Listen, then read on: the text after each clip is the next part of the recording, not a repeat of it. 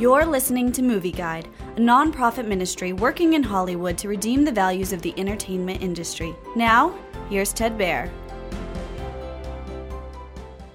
John Wick 4 stars Keanu Reeves as John Wick, a retired assassin who's battling an international criminal syndicate to which he once belonged. The syndicate, which calls itself the High Table, sends a vicious emissary, the Marquis, to have John killed and strip one of John's biggest friends, Winston, of his power.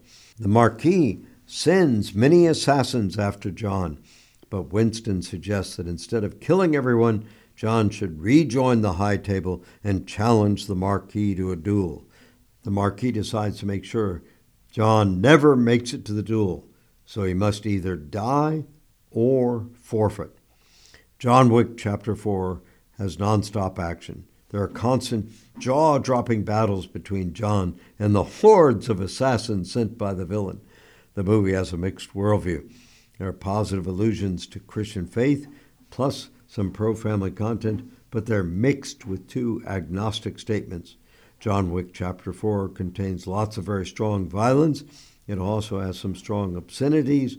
Overall, Movie Guide advises extreme caution for John Wick Chapter 4, despite its colorful characters, great settings, and positive content. Movie Guide works to protect you and your family from the negative influences of the media and is also working in Hollywood to redeem its values from a biblical perspective. For the latest Movie Guide reviews and articles, go to movieguide.org or download the app to your Apple or Android device. You can also subscribe to the Movie Guide podcast on iTunes.